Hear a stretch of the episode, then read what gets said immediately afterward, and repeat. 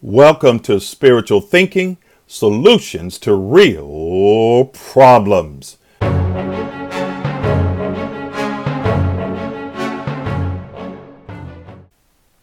Today, I'm going to read to you some Bible verses that will help you or someone you care about as it relates to giving and greed. Here's a couple of basic definitions of both. Give means to freely transfer the possession of something to someone hand over to, a gift, furnish, or to supply. Greed, on the other hand, is the intense and selfish desire for something, especially wealth, power, or even food. Each man should give what he has decided in his heart to give, not reluctantly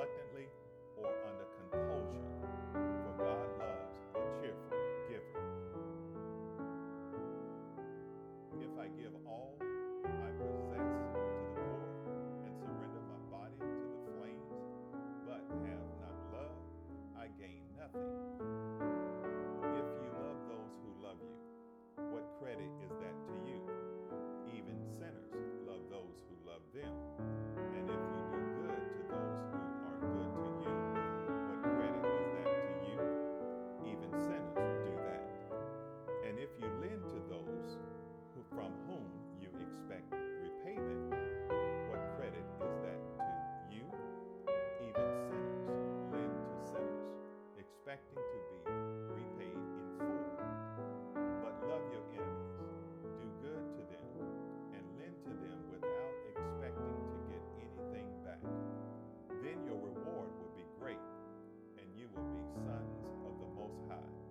Because he is kind to the ungrateful and wicked.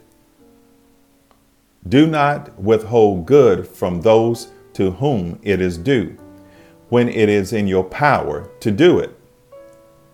The generous will themselves be blessed, for they share their food with the poor. So when you give to the needy, do not announce it with trumpets, as the hypocrites do in the synagogues and on the streets, to be honored by others. Truly I tell you, they have received their reward in full. But when you give to the needy, do not let your left hand know what your right hand is doing, so that your giving may be in secret. Then your Father, who sees what is done in secret, will reward you. Each of you must bring a gift in proportion to the way the Lord God has blessed you. All day long he craves for more, but the righteous give without sparing. Whoever oppresses the poor shows contempt for their Maker, but whoever is kind to the needy honors God. Here's some verses about greed. He who is greedy for gain troubles his own house, but he who hates bribes will live. So are the ways of everyone who is greedy for gain. It takes away the life of its owners.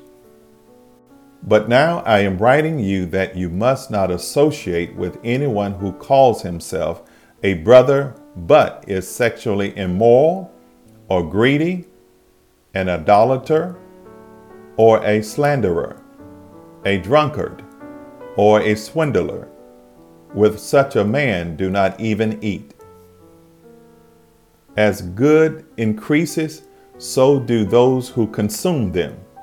And what benefit are they to the owners except to feast their eyes on them? A stingy man is eager to get rich and is unaware that poverty awaits him. A greedy man stirs up dissension, but he who trusts in the Lord will prosper. What good is it for a man to gain the whole world, yet forfeit his soul? Then he said to them, Watch out, be on guard against all kinds of greed. A man's life does not consist in the abundance of his possessions. Nor thieves, nor greedy, nor drunkards, nor slanderers, nor swindlers will inherit the kingdom of God. For of this you can be sure no immoral, impure, or greedy person, such a man, is an idolater, has any inheritance in the kingdom of Christ and of God. You know, we never use flattery, nor did we put on a mask to cover up greed. God is our witness. Be shepherds of God's flock that is under your care, serving as overseers, not because you must, but because you are willing, as God wants you to be. Not greedy for money, but eager to serve